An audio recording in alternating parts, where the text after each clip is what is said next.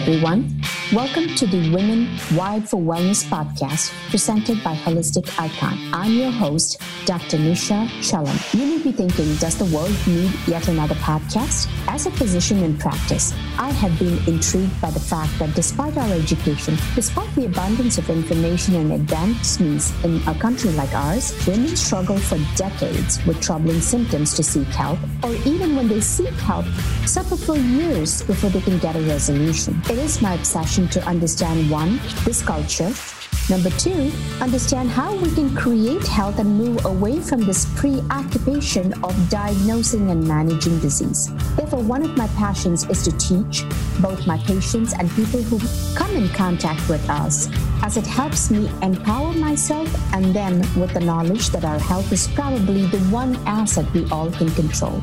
This control begins with knowing all that has been known about it. It is not simply about knowing a disease and considering the right medications, which has been presented today as our only option, as it certainly might be the only option if we choose to do nothing different.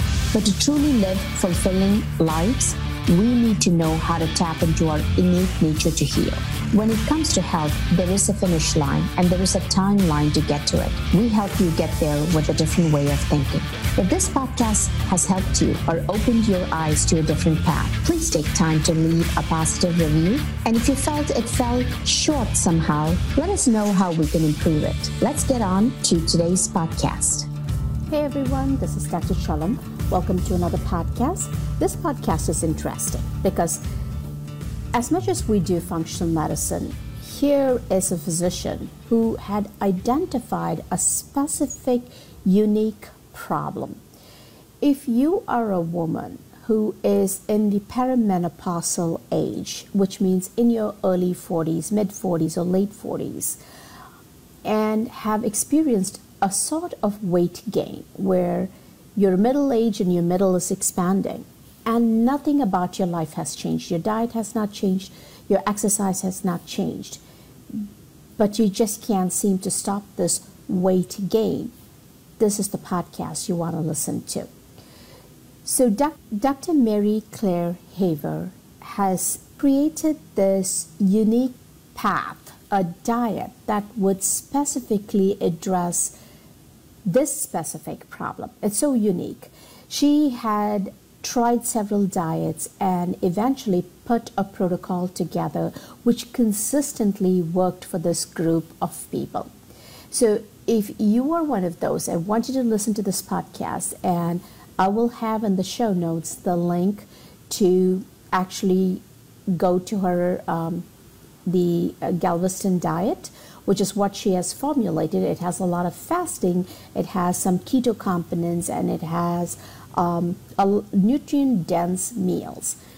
And what I see from all the testimonials is that it is so easy to follow and is easy to abide by. So, what I invite you to do is to listen to this and let us know how it has helped you. Without further delay, let's go into my conversation with Dr. Mary Claire Haver. Hi, everyone, Dr. Chellam. So, like I promised in the afternoon, I know we're just a few minutes behind.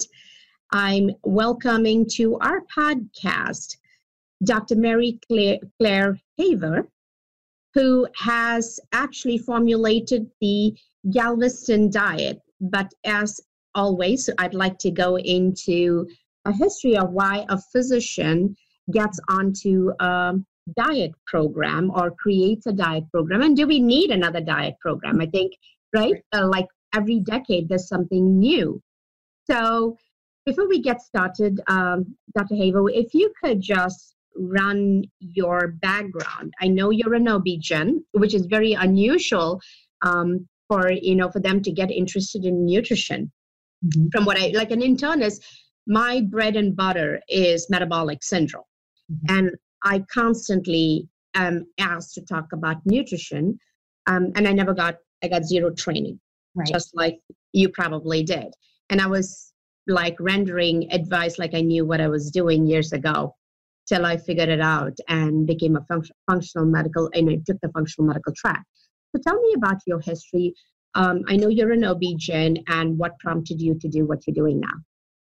So I um, actually have an undergraduate degree in geology, of all things. okay. Um, loved it in school. Mm-hmm. Loved, you know, it was my. I wasn't a great student in high school. I never really tried. I didn't have the right pressure put on me, so to speak. Um, but then once I got to university, I um, didn't do very well my first semester and then got really motivated like what do i want out of life so i took a bunch of ologies to and told myself i was going to get an a in every class and so which you know really triggered my type a neuroses um, but i did that and i kind of fell in love with science and geology at the time and uh, at the time they had tons of scholarship money because there was um, what we call the oil bust. It was in the 80s, and oil prices were really low. And I lived in a community that was heavily dependent on the oil business. So, like, hey, you want to major in this, we're going to just pay your your whole way. And I was like, okay. My parents, we were not wealthy. I was paying my way through college, so it just seemed like a good deal. Um, once I got out of graduate school and started working, I realized I just didn't see myself doing that forever. Mm-hmm but I felt like I needed to do something significant um, to, if I wasn't going to go forth and get a PhD in geology. So I kicked around a few ideas and said, you know, let me just try med school and see what happens, or I'll take the MCAT. So I, li- I mean, this was before the internet. So I got a book like The Idiot's Guide to Getting Medical School Equivalent, followed the steps. Thank God, with my science background, I had almost everything. I only had to take like advanced OChem. And then within, you know, nine months, I was accepted to med school and off I went. Um, it sounds really easy, but it's a lot more. I know. So, and like this in medical school, you know, I wasn't. I had some idea of what I thought I wanted. Totally went a different direction. Fell in love with OB-GYN on the floor when we did our rotations, and decided to pursue that. Um, did my residency, so I did med school at LSU in Louisiana, and then did my residency at University of Texas Medical Branch here in Galveston, Texas. Uh, my husband was an engineer that I met and I always joke that that's the reason why God put me at the oil company was to meet my husband. Um, and then he, you know, we kind of decided Houston, Dallas, Denver for training programs because it would be a place where both of us could work. Yeah. Unfortunately, I had done an uh, a elective here as a senior med student and just fell in love with it and matched here. So um, graduated um, 98 from training. Okay. Went to private practice, a traditional, straight up, you know, um, mom and pop shop with 10 docs in the Houston area. And within a year, I would say, I realized I missed that academic environment. I really missed people who were driven by evidence-based things and I missed, you know, M&M and having studies to back things up. So I started kind of looking around and called my old chairman and he said, come back, would love to have you. So I went back on as faculty um, at the university where I trained and we moved back to Galveston from Houston. Um, so, you know, when I was younger and first getting out there with my patients in OB, you tend to be young and start with young patients. So you're delivering a lot of babies. You have so much more energy. Getting up at three in the morning is no big deal back then. You know, I was having my own babies at the time. Um, and then you're aging with your patients, right? So right. started noticing my patients were complaining a lot in their 30s, you know, late 30s, mostly 40s about, hey, I'm gaining weight. I, and I don't know why. And these were people who had not really had a weight problem for a lot of their lives, right. or five or 10 pounds. But, you know, then all of a sudden it's like every year when they're coming in for their well woman, it's this three to five pound gain, gain, gain. And they're like, I'm not doing anything different. I'm working out. I mean, you know, so like you, I'm like, what did they teach me in school? Work out more, eat less. Yes. You know, Newton's third law of thermodynamics. They're like, I'm doing that. I'm like, are you really, really? So I'm looking at these food journals, and you know they're tracking their calories. Um, no fat. Don't. So you know what I'm thinking is they're not trying hard enough. They're not being yeah, yeah, yeah. Be honest. And it honestly was not until I started going through menopause and experiencing the same symptoms, combined with a sudden weight gain when I lost my brother and I went through a big grief you know, right. fell off the deep end nutritionally and everything, and kind of woke up in my late 40s, 20 pounds overweight, and said, okay, I'm going to do all the things I taught my patients to do work out more, eat less. I was downloading apps to track calories. I was two a days in the gym. I was obsessed. weighing like, yourself three times a day and, like insane like my husband I was like, he travels a lot for work. He'd go like a month at a time, and he'd be going to get on the plane. The driver would be picking him up, and I'd say, "When you get back, you're going to have the wife you deserve." And he's like, "I have the wife I deserve. You're just crazy, and you need to like figure out what's going on in your life, but but don't blame it on me."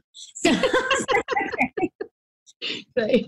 then I was like, "Okay, I don't know anything about nutrition." I don't understand what's going on. At the university that I was employed at the time, I just marched over to the nutrition department and said, Hey, you know, what's going on? I've got all these patients complaining of the same thing. There's nothing in the OB-GYN, you know, medical literature that gives me a why. It just says it happens and that's just part of life.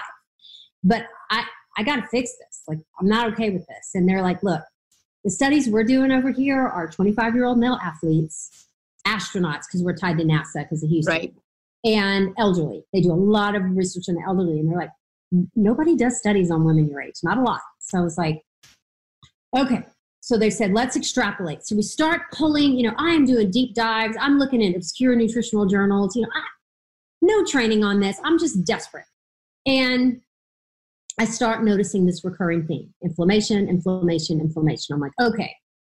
So I know that from my OB-GYN training that inflammation levels go up just from the decrease of estrogen. That natural estrogen, not exogenous, not replacement, but natural estrogen is a natural anti inflammatory hormone um, on whatever biochemical pathway that is. And right. listeners, I don't want to bore them, but when we take that away, it's more than just the withdrawal of estrogen. It's it's it's more to do with everything breaking down in the ovaries. You know, that loss of all of those hormones starts leading to increased inflammatory levels. Plus, just the inflammation of aging or inflammaging, those levels go up. When we start getting the centripetal fat distribution, which you probably know from your metabolic patients, you know, that also is an inflammatory organ. I'm like, okay, this seems to be a pretty good why or how.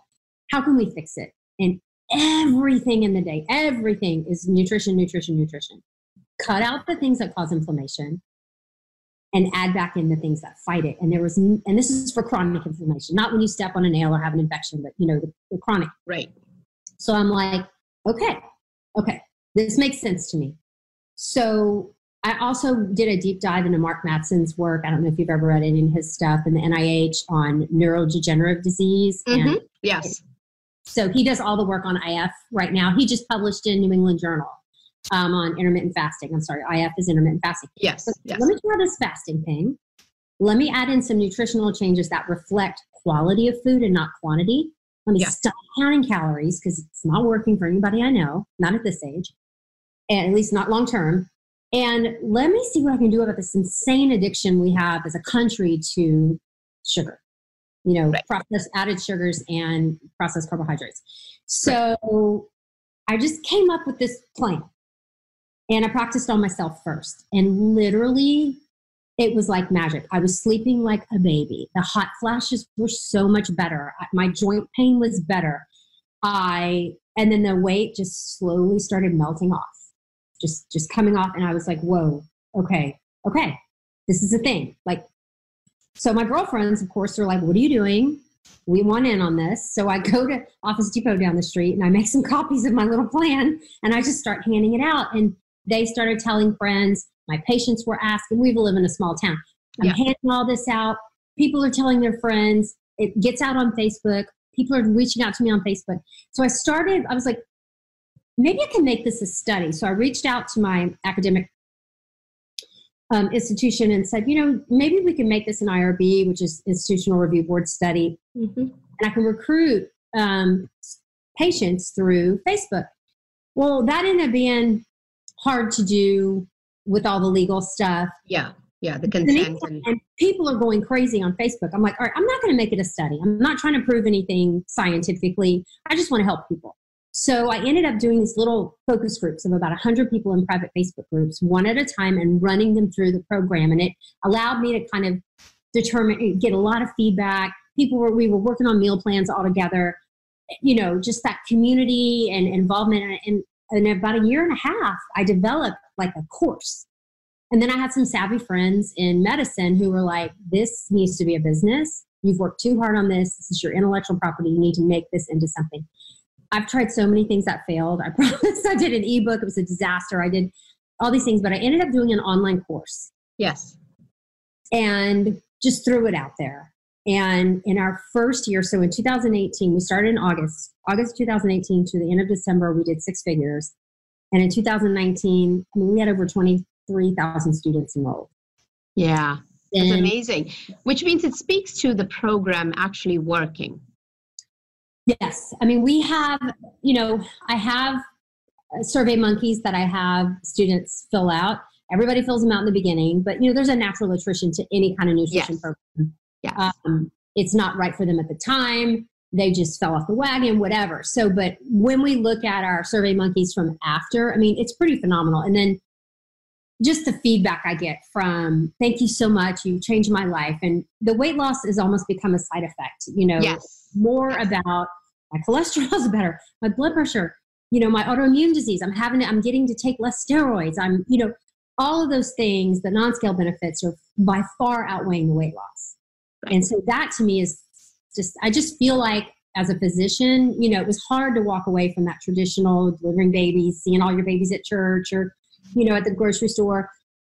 And, but I feel like this is where I'm meant to be in my 50s. I'm 51, and that I'm helping more women this way. Absolutely. So let's go delve a little deeper into how um, you discovered. So when women are going through menopause, there's a perimenopausal phase, which is when they begin to pack on the calories. Mm-hmm. But all of their hormones are normal when you actually check their hormones. It looks like, hey, you're not necessarily getting menopausal. What was what is it that they need to look for. Like if they're going to their doctor it, almost looks like if they just do your nutrition program that'll work. But a lot of people have to make that journey. That you made a journey to doing this like i just got to address the nutrition differently. Most people want to go to their doctor and say do some testing on me. Tell me what's wrong and never get it done. That's how people find their way into my practice because as a functional medical doctor one of the things i do is a lot of testing. Not because i need it that's the only way I get my patients engaged. Because they want right? Yeah they, they, they want to know why am i saying this? I'm like okay here's why. Yeah mm-hmm. here is what it is. Here's your red. Here's your yellow. Here's your green. I need you to get to green. When i see someone i can see when i see insulin resistance. I can see when they have an estrogen dominance and um, or they have a very low testosterone. These are all like very obvious clinical signs and symptoms but most people need to be convinced.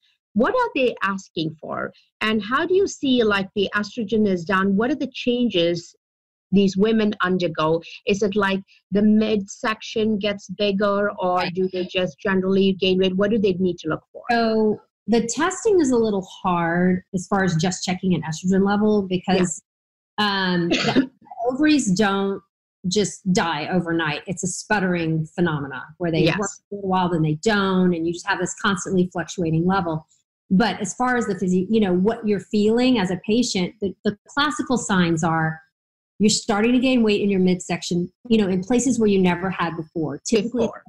You cannot identify a cause you are eating the same, you're working out the same. I'm not talking what I went through with depression and, and all that. You know, you're, um, or you're trying to make a change and nothing's kind of working. Um, also, hot flashes are big. You know, not for everyone. About 80% of patients will start experiencing hot flashes to some degree. Mine were horrific. I mean, um, mine waking up three to four times at night, um, and then waking up to the point where you're instantly awake, not like you're groggy, so it's really hard to fall back asleep. Um, also, um, the brain fog is another one. Uh, mm-hmm. We all joke about um, early timers, or you know, but where you're just not thinking as clearly, where, where things like calculations and things that used to be so easy for you, you're really struggling with. Um, those are some of the key symptoms as far as what you're feeling as you're starting to go through those changes. And perimenopause average is about seven years. Mm-hmm. Average age of menses cessation, like ovaries are done, shut down forever, is 51. So yeah. we start seeing these changes in our early 40s. Right, right. So um, we have the, um, and uh, you know, the, a few important points in what you um, are saying is, and I've seen this complaint, right? These are uh, women who are thin all their lives. Weight was never an issue. Mm-hmm. And then suddenly they begin to gain in the midsection. And no matter what exercise you do, you lose weight everywhere else, but the midsection is like hardcore, just stays. And that, that's one number one because the women who actually gain weight or always struggle with obesity usually have leptin and insulin resistance is what i've noticed um, but the estrogen comes really in the perimenopausal phase. And i know you don't do any of the testing but you uh, once they have this mood irritability but uh, there was also a very important point that you brought out. You said your brother died so you went into depression but usually there there is a life changing event that catapults them. And so they assume it's that's what is feeding into their depression and weight gain. So they tend to blame themselves a lot yeah. by the time they come to doctors like you and me it's like you know i know this happened and you know life was never the same. I went through a divorce or whatever it may be a life altering event. So we they tend to stay longer. Have you found that it's easier to get uh, women who um, first of all i don't know why we have to make this 10 year journey before we decide we're going to do the right thing but we all do do that. Um, but have you noticed that is there um, like at what point would you tell a woman uh, this is time and don't try to do like the traditional things? Because people are going on a ketogenic diet. Mm-hmm. they are going on a carnivore diet. That's a new thing that's you know creeping up. 80 90% of your diet comes from beef. And um, i don't think even it's chicken mostly beef. Um, it's like really meat and I'm looking at the vascular system and thinking, oh my God, what's going to happen to it? Yes, but people are saying, you know, they're getting response to it. So I'm like you, I reach, read all these studies, and it's not like everybody fits into the same a hole. Do you modify your diet based on how far they are in that journey? Yes. And how do they know what they have to do for themselves? Is that a part of your course? So we have kind of two phases. One, most people come come end up in the course for weight loss. Yes. You know? um, however, a lot of them, it was five ten pounds, they very quickly get to that goal weight. And so then we switch the focus more to less from weight loss and we start really, really doing a deep dive into omega 6 and omega 3 ratios and what that looks like nutritionally and sat the saturated to unsaturated fat ratio. I'm not, you know, I'm not saying all beef is bad or all chicken is bad, you know, but all the data that I've read is you should probably have one and a half times the amount of unsaturated fat versus saturated. And that has been proven to for longevity and, and overall right. health. Um, but that's a lot to take on when you've been eating the traditional Western diet, just calorically restricted. And so I really just focus on the macros and the basics. And then once we get them to a weight that they can stop obsessing, um, that they're happy, then we start looking, doing a deeper dive into micronutrients. Okay, so you're moving from um, let's get you get your weight loss in, and then let's talk about a nutrient dense diet and move away from a calorie dense diet. Correct? Right. Oops, sorry. You know what? My plug point fell. It says my battery is going to go down. Give me one second. Let me fix it. Sorry, I didn't even notice that. All right. So, um, so that's a that's very um, important, and I think a lot of people don't realize that they do eat a very um, calorie bal- uh, I would say macronutriently balanced diet. Um, but um, for me, I'm, I'm, I'm completely plant based uh, and I'm not averse to fat. I'm a plant based, high fat person or mm-hmm. like reasonably fat um, inclusion into your diet. But a lot of um, the challenges come when you talk about carbohydrates. Is carbohydrate a bad word in your nutrition? No, not at all. Okay. Um, processed carbohydrates is a bad word. Yes. Added sugars is a bad word. But, you know, fruits and vegetables are very heavily carbohydrate. And, you know, we eat plenty of those. Absolutely. Plenty of those. They're packed. You know, when we talk about carbohydrates, I talk about it as a spectrum. And you have one end of the spectrum where it's just added, you know, purely processed added sugars. And then the other where that berry is yes, it has some fructose in it, but it is packed with you know anthocyanins, anti-inflammatory, antioxidants, fiber. I mean, right. that is a little nut ball of health. and yeah. so they're yeah. wonderful and they taste delicious.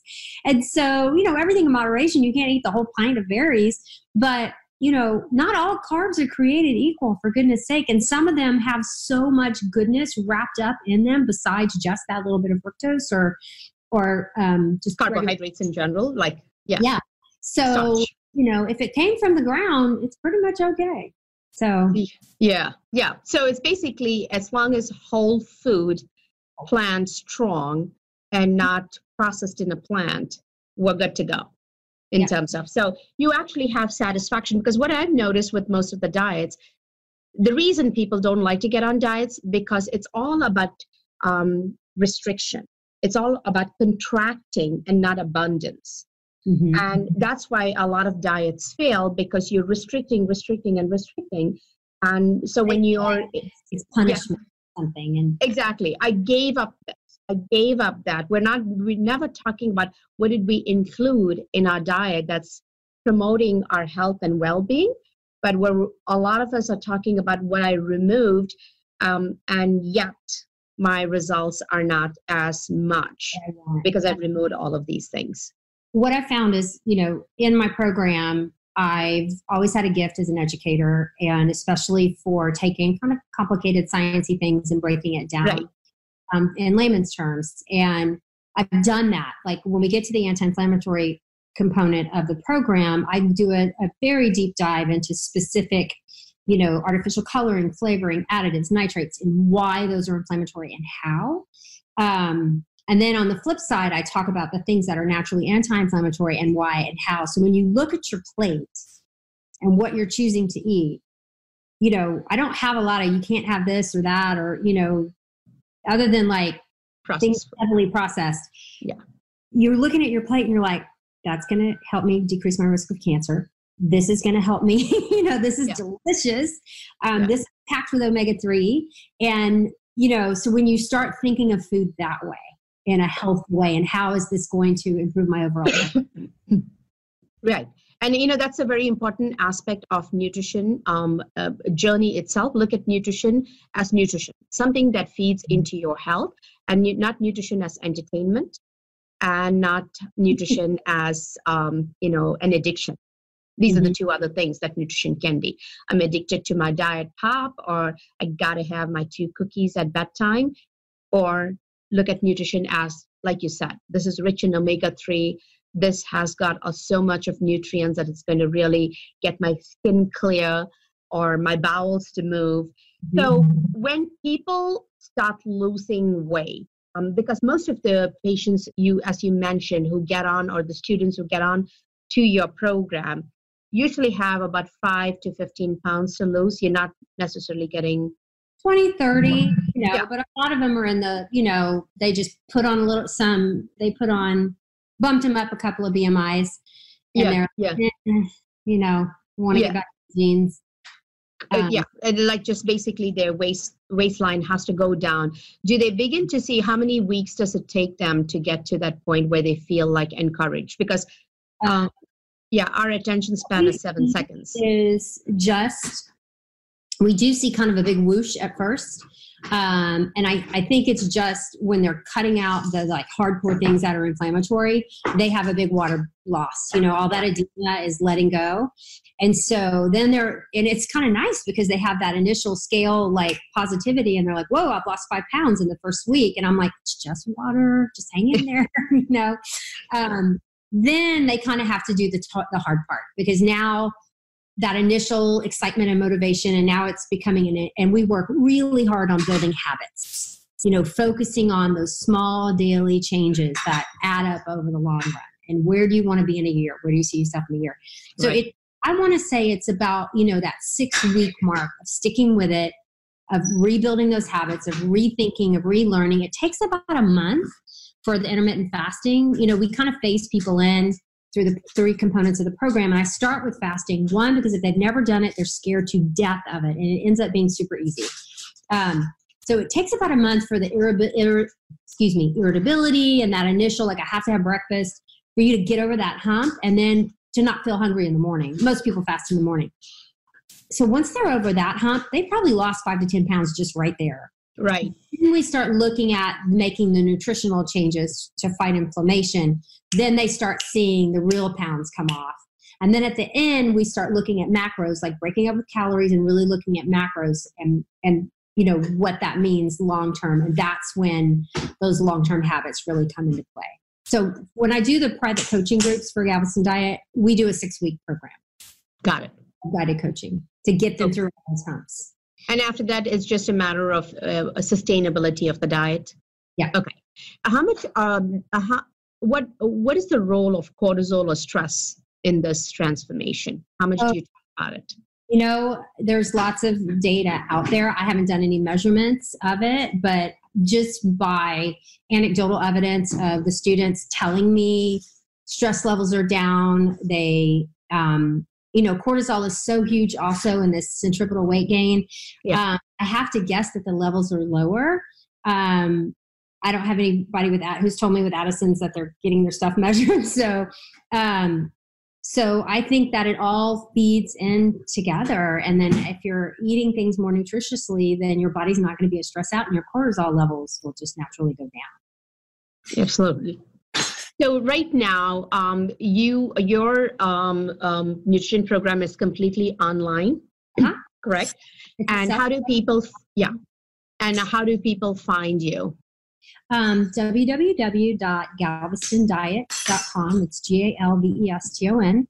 Um, is our website. It'll take you to the program. It has lots of, and, and I have a blog where I talk a lot about menopause and changes in hormones. Um, I have links to, I have YouTube channel for the Galveston Diet, Instagram, the Galveston Diet, Facebook, the Galveston Diet, all things Galveston Diet. So it's G A L V A S T O N diet.com. E S T O N. E S. Yes. Galveston. Okay, I'm just going to put it in the chat. Just check and see if I got it right. Yep, that's it. Perfect. All right. So um, it should be to everybody. Oh my God, I didn't do it for the attendees. Let's do this again. Will Gal S G A L V E S T O N diet.com. Got it. And um, so, is there anything that I should have asked and I haven't asked you? You know, I can't think of anything. I'm just so happy to come and share and, and talk. Yeah. Uh, yeah. I feel like, you know, I went back to school and got certified in culinary medicine. I uh, through Tulane University. I looked at getting a master's in nutrition. I just knew that because you, like you said, we didn't learn anything in our medical yeah. school and very little in training about actual nutrition. So I felt like if this is my path, I've got to get some more data, you know, and um, so I, I got certified in culinary medicine. It was one of the best things I've ever done. And it really did give me hope because Tulane University now requires its medical students to work in the kitchen. So we actually had to work in the kitchens and cook and learn how to teach um, patients or students, you know, techniques in the kitchen, um, come up with meal plans, that type of thing. And I was super excited to be working side by side with medical students in their test kitchens. Um, nice. That hopefully this next generation we're making some progress to really focus prevention rather than you know our training was it's broken fix it. Here's a pill. Here's a therapy whatever. And there's there's definitely room for that. I'm not knocking that. You know i'm a great surgeon but i i feel like you know we we missed a big chunk and and i just you know hopefully the will the medical training will change as time goes on. Right right. I mean, in fact when you look at medical training we talk about physiology and biochemistry a lot of it is about how food is digested. However, our uh, pathology and pharmacology is completely different. It's always about let's identify the disease yeah. and fix it. Either remove the organ if the person can survive, and or fix it with drugs. And I remember the excitement in medical school was learning the names of drugs. So I think moving away from that, understanding the physiology and biochemistry, understanding food itself, and how it's prepared is very important, where it comes from is very important. And we don't know any of this. And I've seen uh, patients who would go uh, will get discharged from the hospital with an attack of diverticulitis or get um, a tumor removed from their gut and they'll ask their doctor like so what should i be eating or the gallbladder removed and so you can eat whatever you want six weeks from now and yeah. it's like whatever got you there you're just telling them go ahead and you've made that food uh, really irrelevant and i think it's very good that the next generation actually is looking at this in a different i mean they have the opportunity i should say not everybody is but mm-hmm. uh, people have the opportunity to change their health um, there are so many programs once something is going to resonate and actually help you so I, I, I feel like any one of you listening to this and struggling with that midsection weight gain and telling yourself you know i've tried everything this may be something you want to take a, a look at and of course get back with me and let me know if this actually worked right? So thank you again so much for your time. This this is awesome to know and i, I think uh, you've inspired me enough to uh, go and actually look at your uh, website and maybe i will become one of your students um, send me an email and I can set you up. No problem. Oh, thank you. Thank you. Yes, I will. And I, I do appreciate your time very much. And uh, thank you. If there are any questions, I don't know if the attendees have questions, you can actually um, put it in your chat box because that would help us. Um, uh, so, Norma, do you have a question? Uh, do you want to ask a question and actually? I can, you can, if you look at the chat box at the bottom, if you had a question, you can go ahead and ask. Uh, let's see here. I don't have any on Facebook. I just have a few people. Everybody watches quietly. Nobody yeah. wants to say anything. okay. That's okay. All right. Well, thank you very much, and I will keep in touch. All right. Thank you so much. Alrighty then. If you've listened to this podcast fully, I would like to hope you have gained some new knowledge, a different way of thinking, and have benefited from it. If so, would you please do me a favor and share this with your family and friends? I do, however, want to mention that nothing that is stated in this podcast or written in the show notes should be construed as medical advice. We would like you, as an individual, to seek your medical advice from your specific provider. Our goal has all along been to dig into some existing truths, try and make it simple so we all have a better understanding of our options out there to live fulfilling lives. It may be also prudent for me to mention the obvious here that no doctor patient relationship was ever formed. In closing, I am grateful that you joined us, and please do not forget to leave a review or share this info. Signing off till next time, I'm your host, Dr. Nisha Chellam.